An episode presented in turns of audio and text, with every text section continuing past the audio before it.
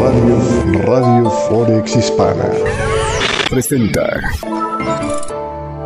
Ahí estamos ya. Pues parece que ahí va jalando. Ok. Pues bueno, este. A ver, bienvenido este viernes para la gente que me está escuchando a través de Amazon eh, Music o a través de Spotify o a través de eh, Google Podcast. Muchísimas gracias por estarnos acompañando el día de hoy eh, y ahora sí ya se integran a la transmisión que estamos haciendo para YouTube Live y para Twitch, eh, por la cual transmitimos a través de la página de un servidor www.inforex.com. Saludos a la gente que nos está acompañando en esta mañana y que tuvo paciencia con nosotros en estos últimos cinco minutos que prácticamente solo le he hecho perder el tiempo. Oiga, el día de hoy, el día de hoy, el dato importante, las nóminas no agrícolas en Estados Unidos. Y empecemos por ese tema. Como puede ver, el mercado está en, uh, un modo medio entre risk off y en pausa. Eh, digo medio en risk off porque sí, básicamente, eh, apenas hace unos minutos, el franco suizo empieza a repuntar eh, eh, frente al o empieza a recuperarse de sus pérdidas frente al dólar, mientras que el yen japonés se ha mantenido debilitándose, pero con ganancias frente al dólar esta mañana. Es decir, los refugios en general están apreciándose. A lo mejor la, imagen se ve más clara eh, para este risk off el día de hoy. Si le mostrara esto, ¿no? Que son los eh, eh, rendimientos comparativos de las siete principales monedas per se, ¿no? Entonces ahí ve usted el dólar index pues ha sido de los más sólidos, seguido del yen japonés, que también es de los más sólidos en este momento. Este, y en tercer lugar, y ahí es donde brinca un poco el asunto, pues tiene una ganancia del dólar neozelandés que uno dice, ah, caray, y eso, porque en claros declines el australiano y el canadiense, la libra también anda relativamente este, pues, recuperándose un poco, mientras que en el tema de lo que es la libra este, está ahí como que eh, rebotando un poco, entonces es un patrón de espera, es un patrón de espera podríamos concluir. ¿Qué se espera el día de hoy sobre este asunto? Bueno, básicamente, no, este no es, este es el que le quiero mostrar ahorita. Se espera que las nóminas no agrícolas aumenten. Este es el, dato que te, conocemos hasta ahorita. La última eh, eh, nóminas no agrícolas aumentó 223 mil puestos de trabajo, eh, que era pues en sí el quinto mes de desaceleración consecutivo del crecimiento laboral en Estados Unidos y se espera que caiga todavía más a 185 mil puestos de trabajo con esto era consistente ADP el miércoles cuando también mostró pues, su dato de menor crecimiento de, nóminas privadas eh, no agrícolas allá en Estados Unidos. Se piensa que eh, pues sería entonces la lectura más eh, débil desde ese negativo que vio usted de pérdida de 306 mil puestos de trabajo que se registró en diciembre del 2020, es decir, cuando estaban los confinamientos en pleno. es probable que los y la hospitalidad eh, agreguen la mayor cantidad de puestos de trabajo, mientras que el regreso de 36 mil trabajadores universitarios que estaban en huelga en California también habría hecho una contribución positiva. Por el otro lado, afectando este dato está, le digo, el tema de las frías temperaturas que pues deben eh, de alguna manera haber sido ponderadas eh, en, este eh, non-fan payroll de, de, correspondiente al mes de enero, ¿no? Entonces, esas tormentas invernales que todavía siguen afectando, apenas ayer lo habríamos eh, platicado, estarían afectando las nóminas y a lo mejor estarían mostrando pues este eh, una disminución artificial de los puestos de trabajo lo cual puede ser que medio falsee la información que diga que la Fed está dominando el tema de las presiones eh, del mercado laboral que tiene un enorme desequilibrio todavía. Eh, esta semana lo reconocía Jerome Powell. Eh, sobre este concepto, uno de los puntos críticos, bueno, la tasa de desempleo se espera que se mantenga ahí oscilando en donde ha estado en los últimos meses. Hemos estado en una banda muy estrecha entre el 3.7 y el 3.5%, prácticamente pues ya vamos para un año en eso, ¿no? Eh, eh, el próximo mes hará un año que estamos en esa zona. Eh, veníamos de estar rebotando a la parte baja, 3.5, entonces se espera que ahí rebote ligeramente a 3.6. Si no lo hiciera quedar en 3.5, yo creo que esta vez no habría grandes diferencias. El punto crítico es las presiones salariales. Eh, el ingreso promedio por hora en el compartido anualizado pues ha estado descendiendo ¿no? desde el 5.6 que teníamos por ahí este, en el primer trimestre de este año pasado a un 4.6 según la última versión que tuvimos ¿no? de ese ingreso promedio por hora anualizado. Eh, se espera ahora que baje todavía más a 4.3. Este sí sería un factor importante. Si no bajara tanto, ahí las preocupaciones de que a lo mejor la Fed va a tener que estar un poquito más larga en cuanto al endurecimiento monetario podría enfriar un poco ese apetito por el riesgo que vimos el día de ayer, que inclusive hizo ignorar literalmente lo que decía Christine Lagarde. No tiene lógica lo que pasó el día de ayer con el euro, no, no tiene lógica, por mucho que la tratamos de buscar y ahí le compartí una teoría de, pues a lo mejor eh, despertó eh, eh, miedo. Creo que el único medio que más o menos hizo eco de ese comentario mío, bueno, no hizo eco de mi comentario, vamos, pensó más o menos igual que yo, fue este, el New York Times y fuera de eso no había nadie más hablando de que podría haber sido confuso el mensaje de esta Christine Lagarde. Es decir, que mientras estaba hablando de, pues vamos a seguir con una política monetaria dura, en realidad eh, eh, eh, pues pasó algo de miedo en el mercado, pero realmente es una teoría que no se sustenta mucho porque, inclusive a pesar de que yo fui el que se la promoví originalmente aquí, porque este, no se la presenté inicialmente, porque finalmente los índices de acciones el día de ayer estaban ganando fuerte en Europa, ¿no? Entonces, hoy andan más cautelosos, hoy el Eurostock 50 está como puede ver aquí en esta gráfica, está por ahí del eh, punto 18 por, no es cierto, el Eurostock 50.41% hacia la baja, En esta mañana europea. Entonces, realmente no hay mucha diferencia por ahí. Pero bueno.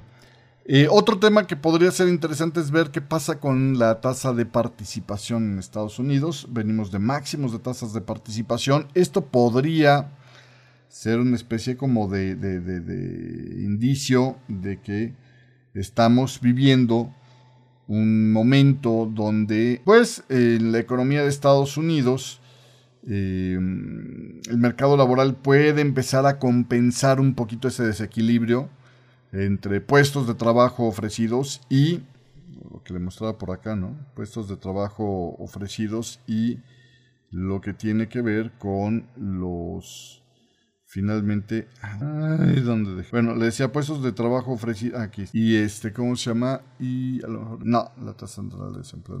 Puestos. Eh, no, tampoco es este. ¿Quién sabe dónde queda esa gráfica? Pero bueno, este. Eh, pues. Ah, es este. Puestos de trabajo ofrecidos versus. Aquí estamos. Versus este. El nivel de desempleo, ¿no? Perdón, gente buscando empleo. No, tampoco es esta gráfica, perdón. No, no, no, no encuentro esa gráfica, pero bueno. Se la había mostrado más temprano esta semana. Entonces, ahorita la, proporción sigue estando, porque no aportaron nueva información en ese tema, pues entre el... Eh, de 2 a 1 ha bajado a 1.7 a 1. Es decir, por cada persona buscando trabajo, ya no hay el doble de puestos de trabajo, pero es 1.7, ¿no? Es más o menos la misma historia. Entonces, eh, así las cosas en esta mañana del día de hoy. ¿Dónde se espera que haya cambios en el tema de, lo que es este eh, en este informe eh, para la contratación? Bueno, pues se espera que el informe de enero continúe mostrando un mercado laboral que se esté reduciendo en su velocidad de creación de empleos. la desaceleración pues está dando, ¿no? Mientras se, se está, digamos, entrando en esta nueva fase de control, ¿no? Porque la Fed, pues sí, sea como sea, en algunos sectores, como es el tecnológico, ha reducido la demanda. Pero eh, todavía, claro, claro, claro, que se haya movido ese tema, pues el mismo Jerome Powell reconocía que no. Entonces vamos a ver, vamos a ver qué es lo que dice este reporte del día de hoy. Eh, el día de hoy, por cierto, pues eh, hubo un cambio curioso en lo que es el optimismo que vimos durante el mercado accionario, durante el open market de Estados Unidos, y luego, ya que terminó la sesión, con la entrega de resultados de los gigantes tecnológicos Apple, Alphabet y Amazon, pues se enfrió muchísimo, ¿no? Después de haber tenido una muy buena ganancia y lo que estaba redondeando la idea de su mejor este, arranque en décadas para el Nasdaq, pues se enfrió, se enfrió, cerró el día de ayer, fíjese usted, con una ganancia del 3.56%. Le pongo aquí esta pantalla comparativa de los, de los índices. Ahí tiene usted. El, Nasdaq está, eh, eh, le decía yo, eh, ganando 3.56%, mientras que el Standard Poor's 500, que tiene menos componente tecnológico, 1.47%, y el Dow Jones perdió 0.11%. Es decir, las acciones que no están tan vinculadas al ciclo económico, mientras menos componente tecnológico tengan, menos bien se desempeñaron, ¿no? Las defensivas, que es lo que mayormente proyecta el Dow Jones, cayeron. Mientras que Nasdaq, muy influenciado por las ganancias de Facebook que hablábamos el día de ayer, que de hecho ayer, ayer este eh, Mark Zuckerberg vio su ganancia patrimonial en un solo día más grande de toda su historia, ¿no? Recuperó valor su portafolio, como no tiene idea, precisamente por ese alzón que pegaron las acciones de Facebook.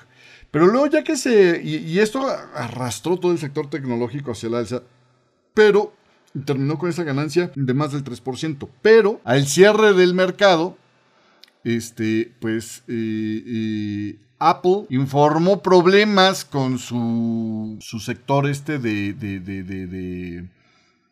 de mm, lo que fue eh, la fabricación de los iPhone, lo que le provocó una caída en ventas por los bloqueos que había generado China con la estrategia del cero COVID diagonal en medio de la onda Omicron mucho más contagiosa, ¿no? Entonces, esto tiró las acciones de Apple. También las de Alphabet presentaron problemas por pronósticos de ventas más bajas en medio de una demanda más reducida. Las acciones de, de estos están cayendo eh, poco más del 5% Apple, 4.6% las de Alphabet, que es la matriz de Google. Eh, y Amazon, Amazon pues también se llevó por esta tendencia, bajaron 5.1%. Eh, eh, Amazon, quien a pesar de todo, pues digo que a corto plazo sí enfrenta una economía más incierta, pero que seguía siendo bastante optimista sobre sus perspectivas de largo plazo. Pues, de todos modos la gente dijo, no, en el corto plazo te va mal, en el corto plazo vendo, ya luego veré si compro, ¿no? También otro de los gigantes tecnológicos que ayer iba a dar resultados, que era Qualcomm, también pagó, o sea, le tocó vivir la misma experiencia. Este, sus ingresos fueron por debajo de lo esperado.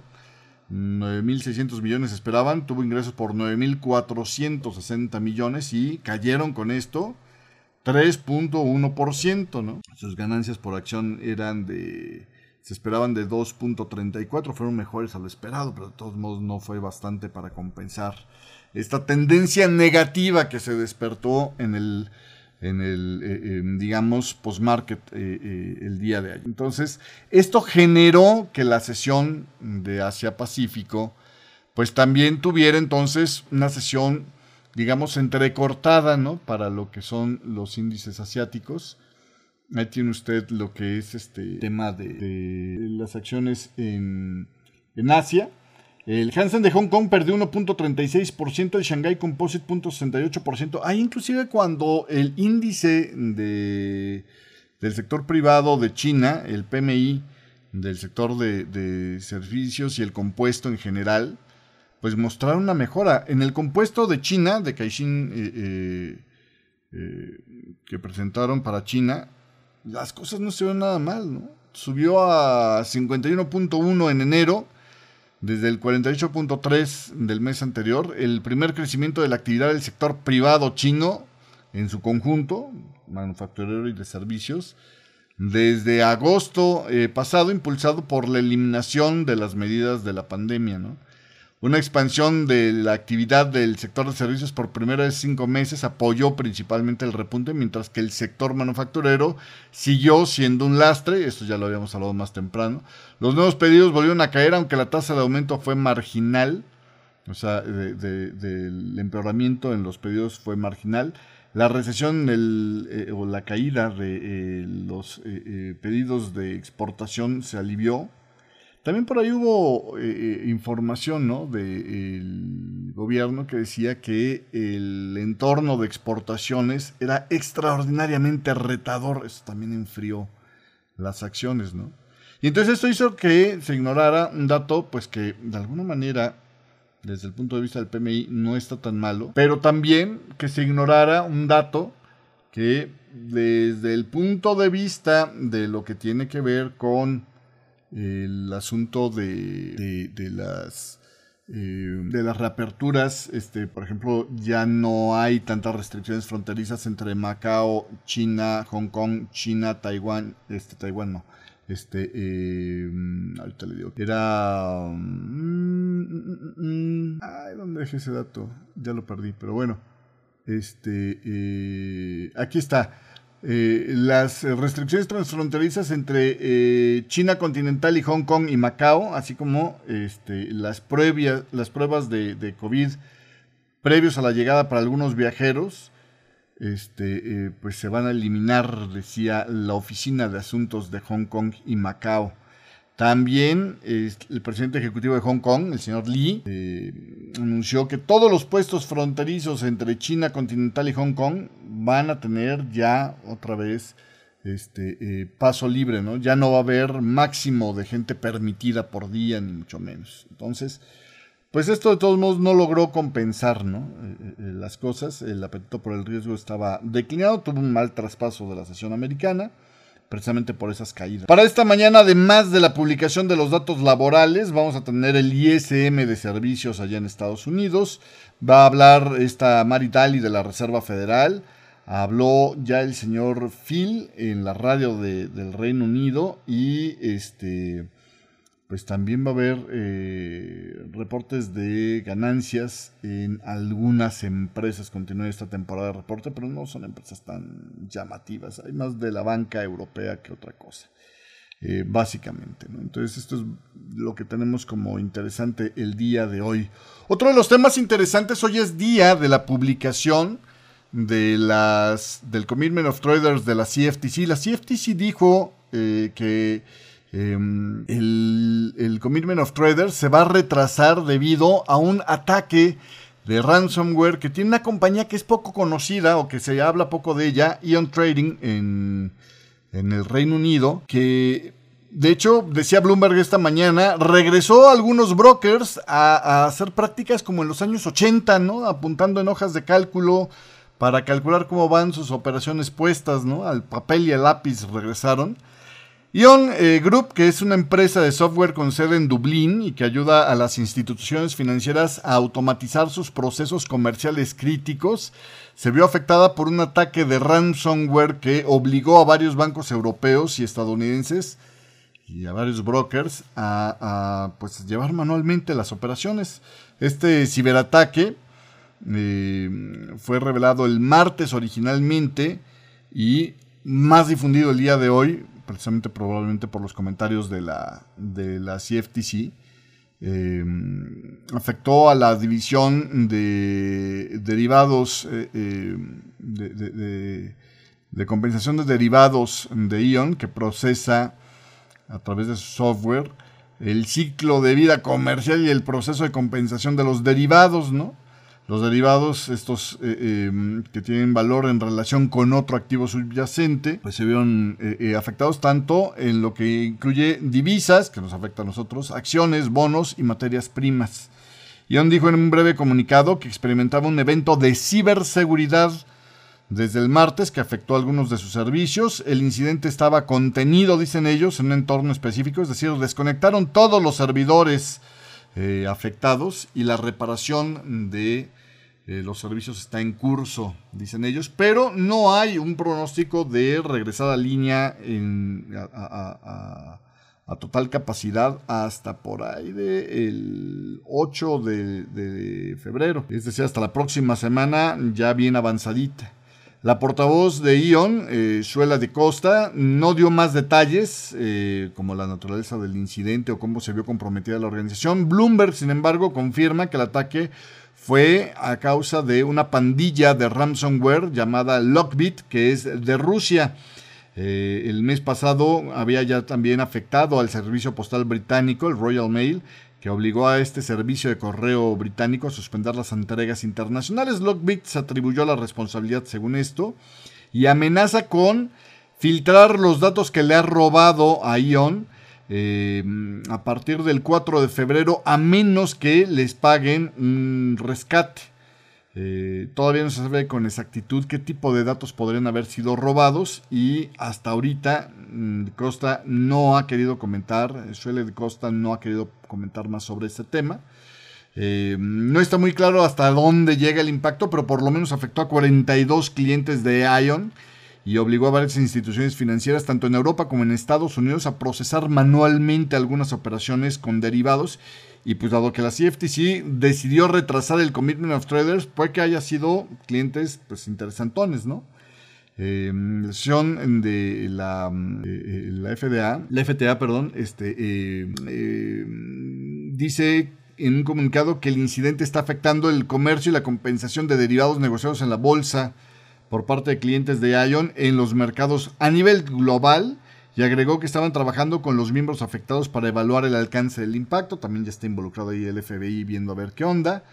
Eh, el Tesoro de Estados Unidos dijo que estaba monitoreando la situación, pero minimizó el riesgo para los mercados financieros estadounidenses. Eh, un alto funcionario de seguridad cibernética del Tesoro llamado Todd eh, dijo que el Tesoro está al tanto del ataque de ransomware, pero que el incidente era aislado a un pequeño número de empresas de tamaño entre pequeño y mediano. Y entonces por eso la, la, CFTC no va a sacar su reporte del Community of Traders. A mí no me suena muy lógico eso, pero bueno, en fin. Le paso tal cual el chisme. Eh, seguimos conectados con socios clave del sector financiero y avisaremos de cualquier cambio en evaluación, agregaba este funcionario del Tesoro. Eh, Ion eh, eh, le decía, señaló a sus clientes este jueves que sus sistemas no estarán completamente operativos hasta el 6 de febrero, según correos enviados a los clientes reportados por Bloomberg. Entonces, pues ahí está el asunto, ¿no? Ahí está básicamente lo que está sucediendo en el mercado en esta mañana del día de hoy. aparte de estos datos, bueno, que obviamente la caída en la Nasdaq en esta mañana, le voy a mostrar por acá el Nasdaq en gráfico por si usted tenía curiosidad, meramente una corrección técnica lo que se está viendo. ¿eh? Se sigue extendiendo este movimiento de onda B de plana, déjeme ver. Todavía no corta, pero, pero sigue extremadamente profundo este retroceso. Y este rally pues todavía no se detiene. Ayer, eh, eh, más temprano esta semana, ¿no? Le decía, mientras no se corte este comportamiento estadístico, pues todavía esto puede seguir. Y al contrario, con los avances del día de ayer, pues ahora necesitamos una corrección muchísimo mayor para decir, ok, esto ya cambió. Por lo menos claramente tendríamos que tener un rompimiento de esta zona de soporte, pero con ganas, ¿no? Entonces aquí la perspectiva para los toritos está bonita todavía en el corto plazo.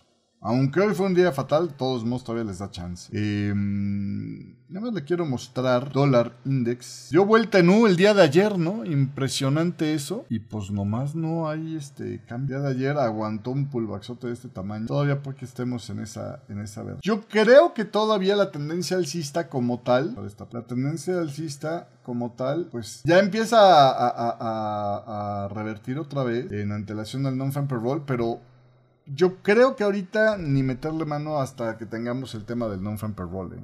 A mí me parece que es un poco complicado, pero bueno.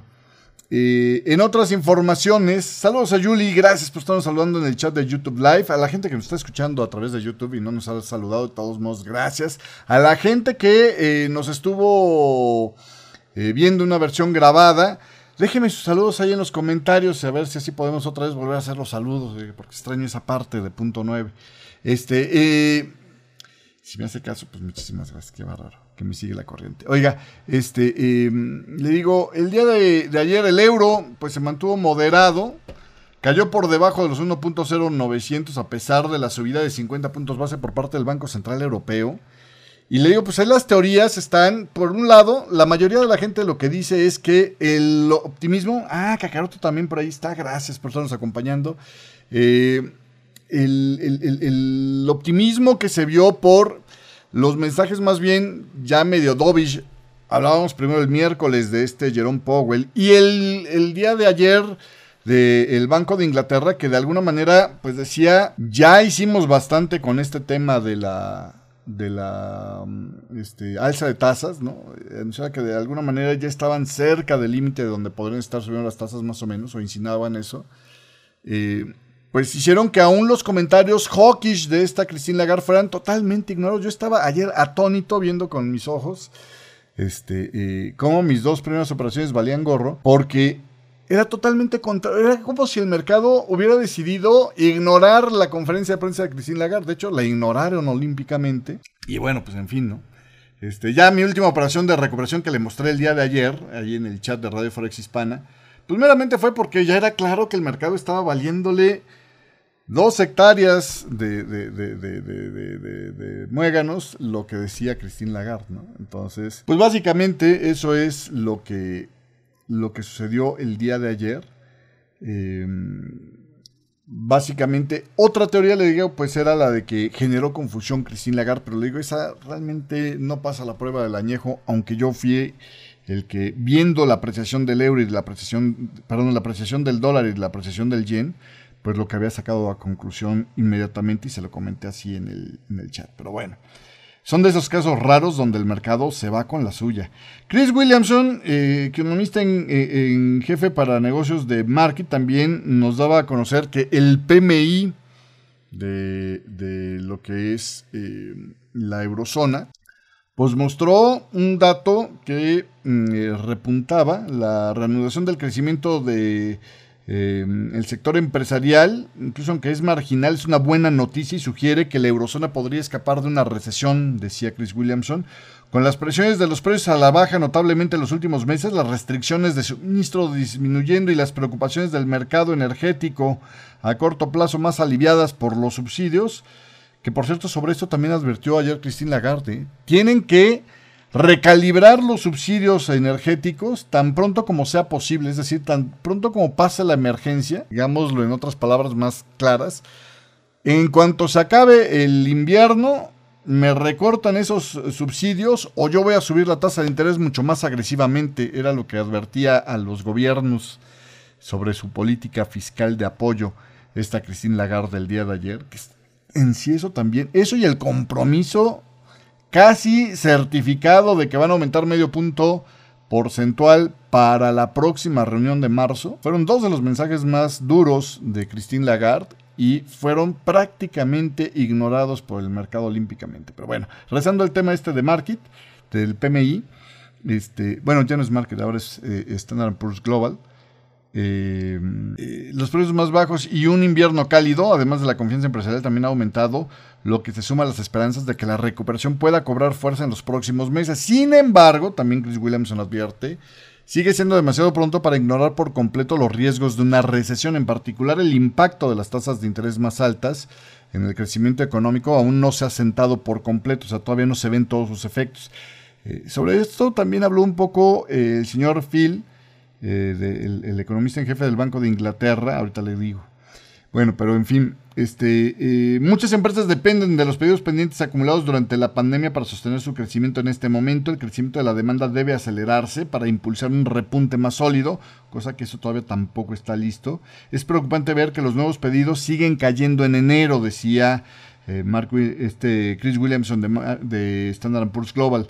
Por lo tanto, Todavía está en veremos si la eurozona puede aprovechar la expansión marginal observada en enero o si, como pasó en 2012, luego de una efímera este, eh, arranque bueno de año, se regresa otra vez a una recesión. Eso es lo que decía Chris Williamson hablando del tema del PMI de eh, servicios y el compuesto entonces allá en, eh, eh, la Unión Europea. En el Reino Unido, el Reino Unido, bueno, continuó la libra con sus caídas. De hecho, es de los más débiles el día de hoy, aunque está repuntando en las últimas horas, este, en esta mañana del día de hoy. Eh, ahí el economista en jefe del Banco de Inglaterra, Hugh Field, decía que era importante no aumentar demasiado rápido. Voy a poner aquí mientras la gráfica de los siete principales pares para que vea usted ahí en rojito el comportamiento de la libra con respecto a, los otros, a las otras monedas con respecto al dólar. este, em, que era importante no aumentar demasiado rápido eh, las tasas. Esto lo dice después de que el día de ayer también el Banco de Inglaterra aumentara medio punto porcentual, como era ampliamente esperado la tasa, pero señalara que estaba cerca de detener el ciclo de ajuste monetario que comenzó en diciembre del 2021, que también hay por ahí, em, una de las explicaciones que daba Christine Lagarde es que para ellos, pues obviamente el control de la política monetaria era diferente en este momento porque ellos habían empezado muchísimo más tardíamente el endurecimiento monetario. Tiene usted de los principales bancos. El Banco de Inglaterra fue el primero en diciembre del 21 en aumentar las tasas de interés por primera vez. Luego fue seguido del Banco de Canadá y la Fed, que casi al unísono lo hicieron, un poquitito más tarde la Fed. Y luego, hasta pasado mediados del año pasado, empezó a subir las tasas el Banco Central Europeo. Entonces es el que más tardíamente llega a este momento. Y obviamente su endurecimiento monetario es mínimo a comparación de lo que habíamos estado viendo. Ahorita están con el último medio punto porcentual que aumentaron.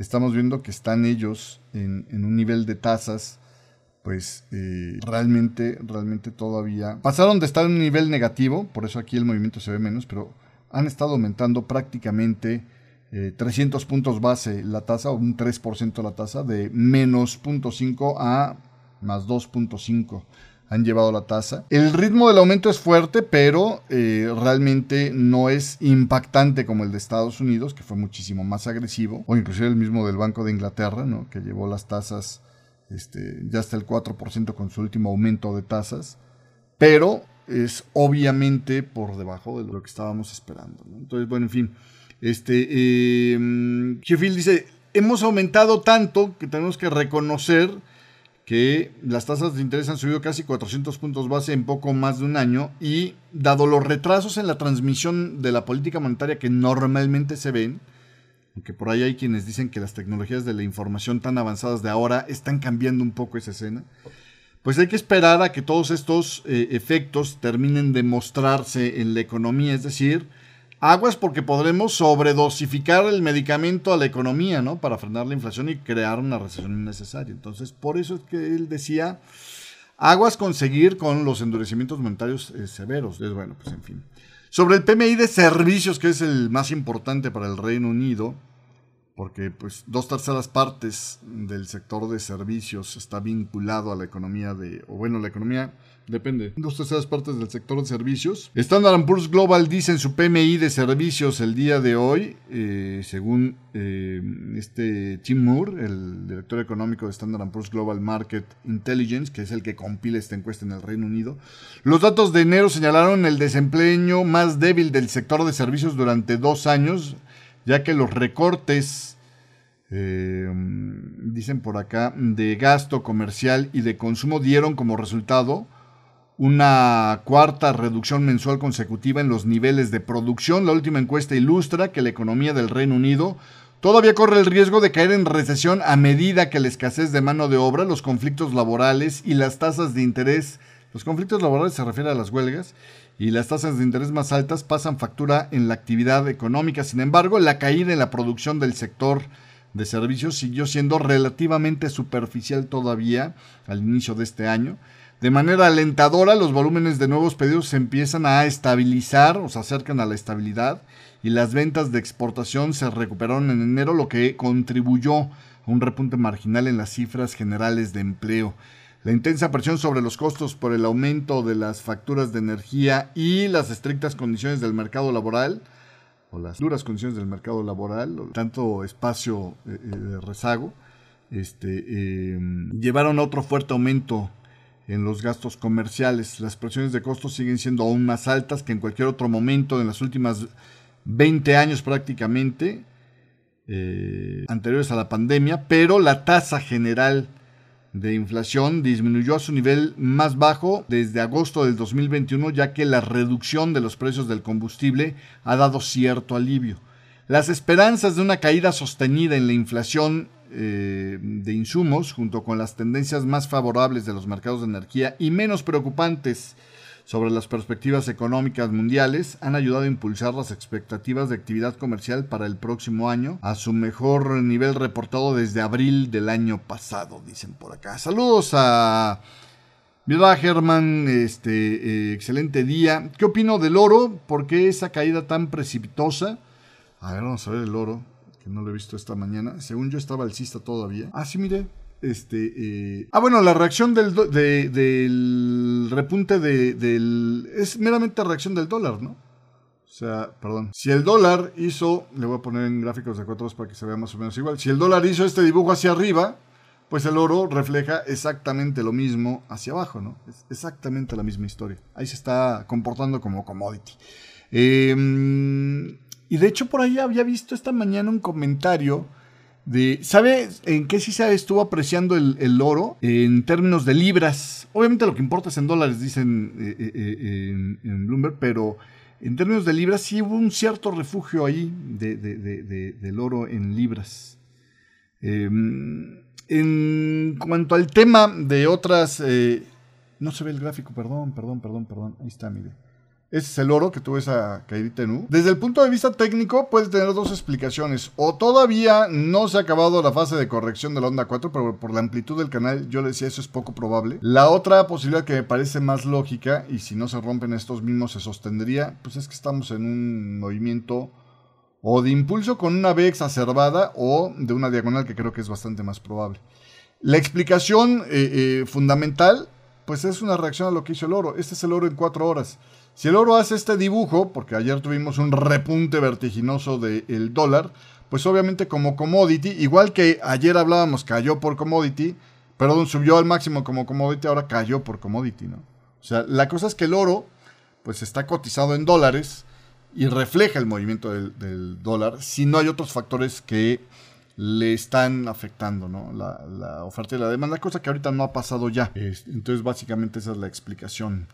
En el tema de las monedas, voy a regresar a los siete principales pares. El yen japonés que trae su fiesta ahí el solito por arriba, estuvo aumentando 0.1% eh, para llegar a los 128.54 al inicio de esta mañana por dólar estaba dirigiéndose a una ganancia semanal del 1%, revirtiendo dos semanas consecutivas de caída. Bueno, el gobernador del Banco de Japón, ahí, Haruhiko Kuroda, dijo este viernes que espera que los salarios aumenten bastante significativamente en breve, pero mantuvo su postura de mantener la política monetaria ultralaxa para apoyar la economía.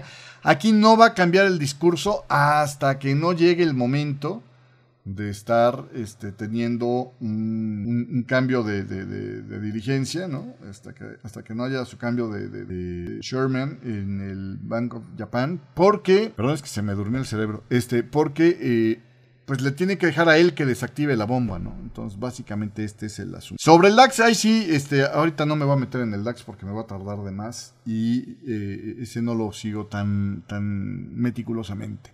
Eh, saludos a José Vilora.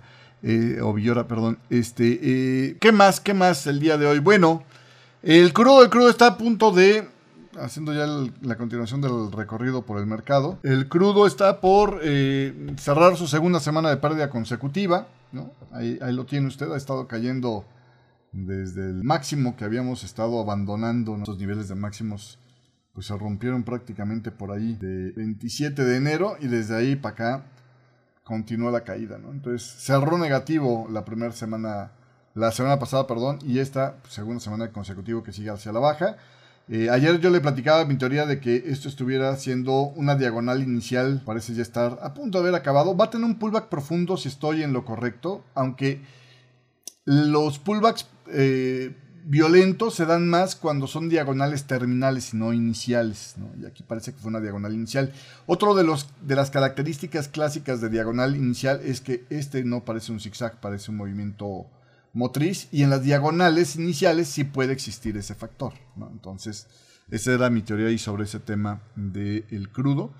En el tema del oro ya lo vimos, el cobre también se ha mantenido ahí en lo que parece ser una diagonal y también vuelvo a, reafianzar esa idea para hacer, pero aquí sí diagonal terminal y estaría terminando las... De hecho, aquí sí puede haber un repunte agresivo. ¿eh? este, eh, porque es diagonal terminal por ser la C de esta plana, lo cual hablaría de una 5 que arranque por lo menos de forma agresiva, ¿no? Forma agresiva quiere decir que la recuperación más o menos a estos máximos sería más rápido que lo que le tomó caer hacia acá, para que se haga una idea de cómo van las cosas. En el tema de lo que es este, el Bitcoin, y con el Bitcoin, pues realmente se ha mantenido más o menos en la misma zona de, consolidación que ha tenido. Obviamente eh, la caída de las tecnológicas en la tarde pues le provocó el retroceso desde el nivel de las 24.000 que había alcanzado. Eh, como noticias en el criptomercado, por ahí eh, hay un operador de criptomonedas acusado de un esquema de manipulación criptográfica por 110 millones de dólares. El tipo es un cuate de Puerto Rico de 27 años, Abraham Eisenberg, que enfrenta cargos de fraude en relación con lo que los fiscales de Estados Unidos dijeron fue manipulación de un criptocambio descentralizado, y hay más problemas para la DeFi, las, eh, em, de estas, eh, em, este sector, digamos, de las DeFi, ¿no? de, las criptomonedas. El criptocambio era eh, Mango Markets. La SEC y la CFTC presentaron cargos civiles el mes pasado. Eisenberg supuestamente usó una cuenta que controlaba en Mango Markets para vender gran cantidad de futuros para tokens Mango y usó otra cuenta en el mismo criptocambio para comprar esos futuros. Lo que hizo es artificialmente generar, sin arriesgarse, porque pues una cubría la otra, el precio de Mango en tres intercambios de activos digitales diferentes que Mango Markets usaba para determinar el valor de los contratos de derivados. Eisenberg luego usó el valor más alto de sus posiciones de futuros para pedir prestado y retirar alrededor de 110 millones en activos digitales de Mango Markets que efectivamente pues drenaron este dinero de la plataforma. La mayoría de los activos habían sido depositados por otros eh, usuarios, decían los fiscales. Usted, la maniobra al menos de lo que se le acusa a este chamaco Eisenberg. Em, y pues vuelve a mostrar que seguimos con un mercado en pañales en muchas de estas nuevas derivaciones que es el viejo este para este tipo de cosas. ¿no? Otro de las razones por las cuales yo insisto, el monitoreo de los criptocambios meramente como eh, un, tema histórico, porque estamos en un momento de un mercado que está iniciando y era interesantísimo hacerle conteos de él, etcétera, etcétera. Pero realmente invertir ahí, yo sigo diciendo, esto está peor que la carne de puerco, ¿no? Pero bueno, en fin. Bueno, hay un dicho aquí en México que decía antes que la carne de puerco era malísima, cosa pues ya no es tanto, ¿no? De hecho, yo soy fan de la carne de puerco, pero no de las criptomonedas. Oiga, en otra información, este, mm, en temas geopolíticos, ya para terminar este espacio y otras notas que me llamaron la atención el día de hoy, le voy a poner esta otra pantalla mientras las hablamos.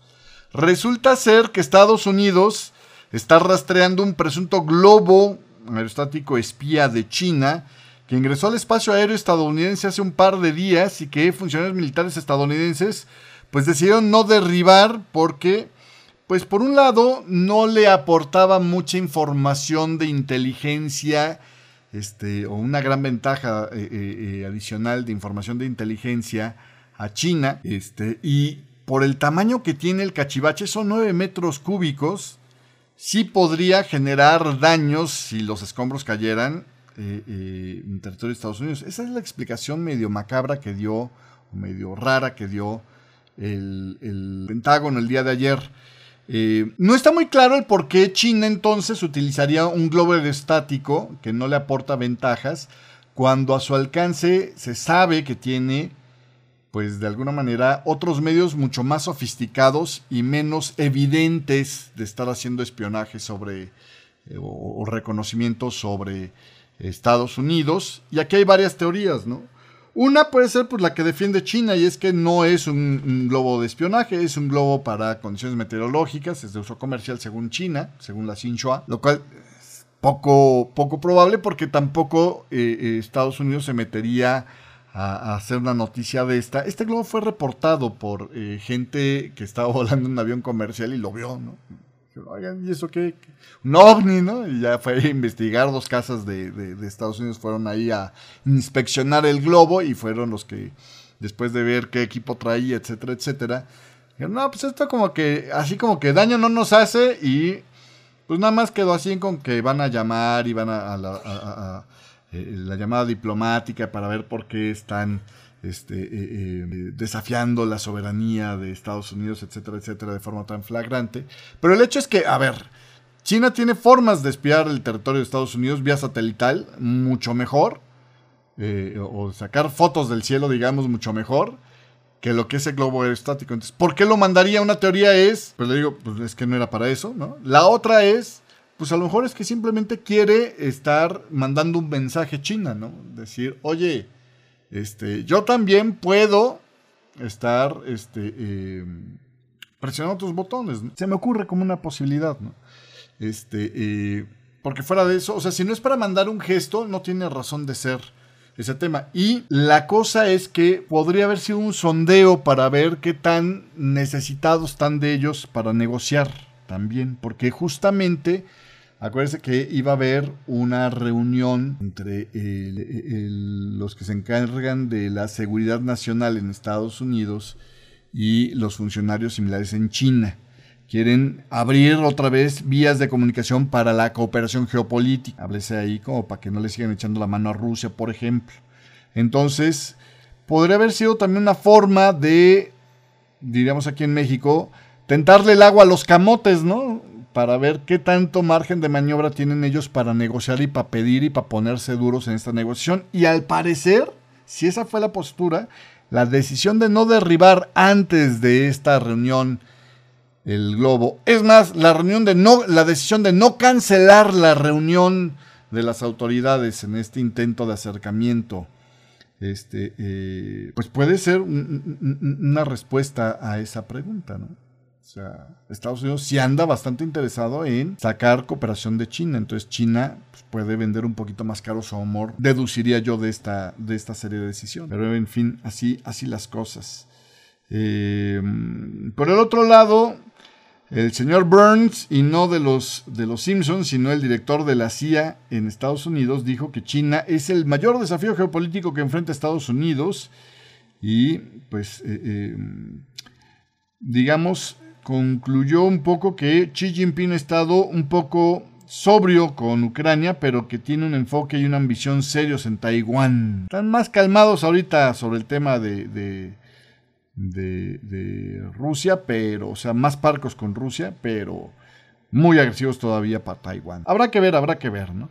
En el tema de la guerra de Rusia contra Ucrania, oiga, las fuerzas de Rusia dicen, dicen, porque ahí honestamente lo voy a poner con un grano de sal, que siguen teniendo avances en su esfuerzo por rodear eh, a Bakhmut en el este de Ucrania, mientras que los líderes europeos han llegado hoy a Kiev para hablar con Zelensky, eso ya lo platicábamos el día de ayer.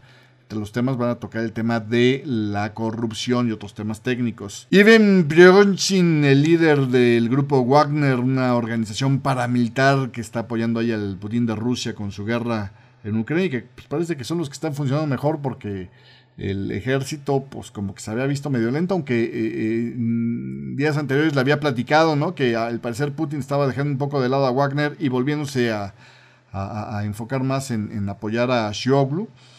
Este, eh, pues las fuerzas Wagner dice que se habían apoderado de la aldea de Shako y Vansetti al norte de Bakhmut. Eh, Rivar, un canal de Telegram vinculado al Kremlin, dijo este jueves que Wagner estaba reclamando territorio en el lado este de la ciudad en disputa, ampliando el control alrededor de una fábrica de vino espumoso y una planta procesadora de carne. Ahí sigue el avance a cuentagotas.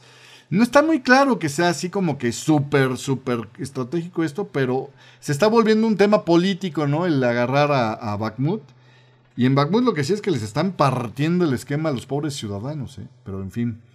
Eh, por el otro lado, los comentarios que inclusive por ahí me estaban mandando videos de, estos comentarios eh, en la mañana, Cristian, a través de, Telegram, que le agradezco. Este, Putin usó el día de ayer la conmemoración de la batalla de Stalingrado, donde detuvieron las fuerzas alemanas, para pues de alguna manera apoyar su campaña militar en Ucrania.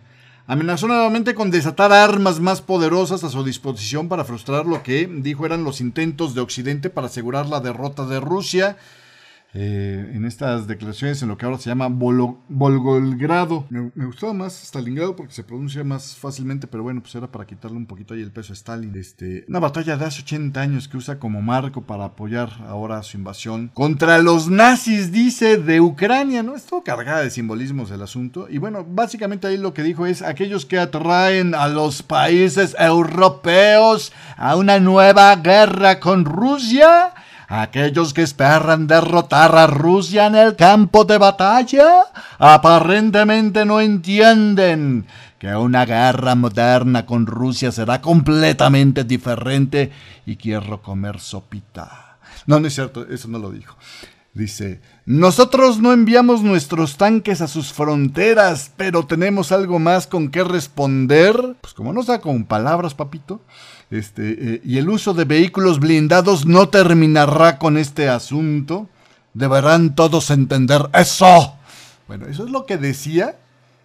Hablé como, este, Holas, creo que se llama. en fin.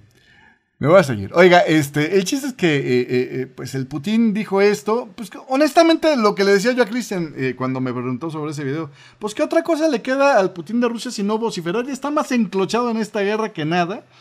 Lo que sí es que parece que todavía tiene más chance, todavía tiene de dónde sacar carne para el molino, ¿no? Una encuesta publicada en enero por el centro Levada, que se promociona como independiente, decía que el 71% de los encuestados, es una encuesta a millar y medio de personas en 50 regiones de Rusia, apoya la operación militar de Rusia en Ucrania. Es apenas una caída del 3% con respecto a la encuesta anterior de diciembre, eh, decía este elevada. ¿no? Entonces, no es la única versión que he escuchado donde dicen que el apoyo es mayoritario para, para esta intervención, pero hay que partir de dos realidades. Una, la prensa está controlada en Rusia, la mayoría de la gente parte de la idea, uno, de que la guerra es justa, o la, intervención militar es justa, la operación militar especial, decía el Putin de Rusia, y dos, pues que finalmente ellos creen que van ganando porque no reportan en Rusia cuando les rompen el, el volteón que les dio hace unos meses, que ahorita parece que se anda medio estancando eso, este, de, de Ucrania con las nuevas armas que tuvo que le dio la vuelta ahí al asunto. Pero mire, le voy a dejar, le voy a dejar nada más esto para, para meditar. Que Putin hable a todas horas de los tanques, quiere decir que le tiene la mente ocupada. ¿eh? Ahí se la dejo nada más para que usted la piense. Sobre lo que va a pasar la próxima semana, una encuesta de Reuters dice que pues esperan que el Banco de la Reserva de Australia sí eleve nada más un cuarto de punto las tasas en la reunión del 7 de febrero. Este, los formuladores de políticas monetarias y los analistas esperan que los aumentos de precio se enfríen hacia finales eh, del 2000, eh, se hayan enfriado a finales del 2022, pero fueron tomados por sorpresa con el aumento del 7.3%, lo que pues posterga por lo menos el momento de la pausa para el alza de tasas de interés. Todos menos 31 economistas encuestados por Reuters decían que el Banco de la Reserva de Australia aumentaría las tasas de referencia en un cuarto de punto al 3.35% en la reunión del 7 de febrero. Este, eh, solo dos no esperaban cambios.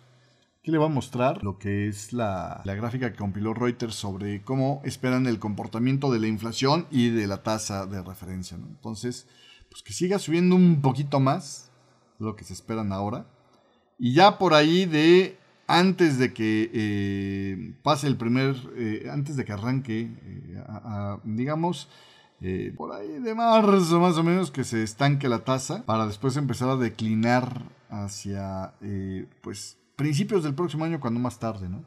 Es básicamente lo que calculan. Porque esperan que la inflación haga ese columpio, ¿no? Ahora habrá que ver si la inflación hace ese columpio. Ahí yo todavía creo que es una pregunta abierta. Pero en fin. Eh, sobre a dónde va a llegar el, ciclo de ajuste monetario actual, pues todo el mundo sigue pensando que podría estar por ahí del 3.6% para finales de marzo y se mantenga ahí durante el resto del año. Eso está ampliamente en línea con las apuestas en el mercado para cubrirse sobre tasas de interés.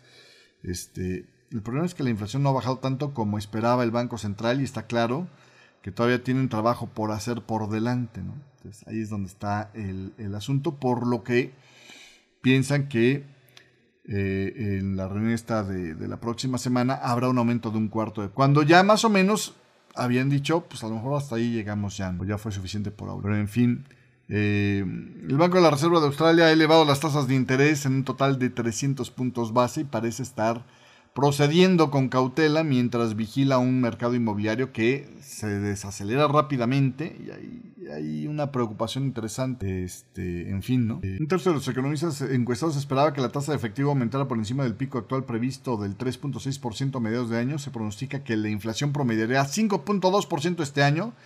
Luego regresará al 2.9% en 2024, mientras se pronostica que la economía crecerá 1.7% este año y 1.8% el próximo año. Por cierto, sobre el crecimiento económico, le dije en el chat de Radio Forex Hispana más temprano que em, el tema este de, de, una encuesta de pronosticadores del Banco Central Europeo decía que veían los pronosticadores la inflación en el 5.9% para este 2023, 2.7% para 2024 y apenas en el 2025 se acercarían, aunque todavía no estarían logrando el objetivo de, pegado, pero por debajo del 2% en la inflación para el 2020. Así que bueno, pues así, así las cosas el día de hoy.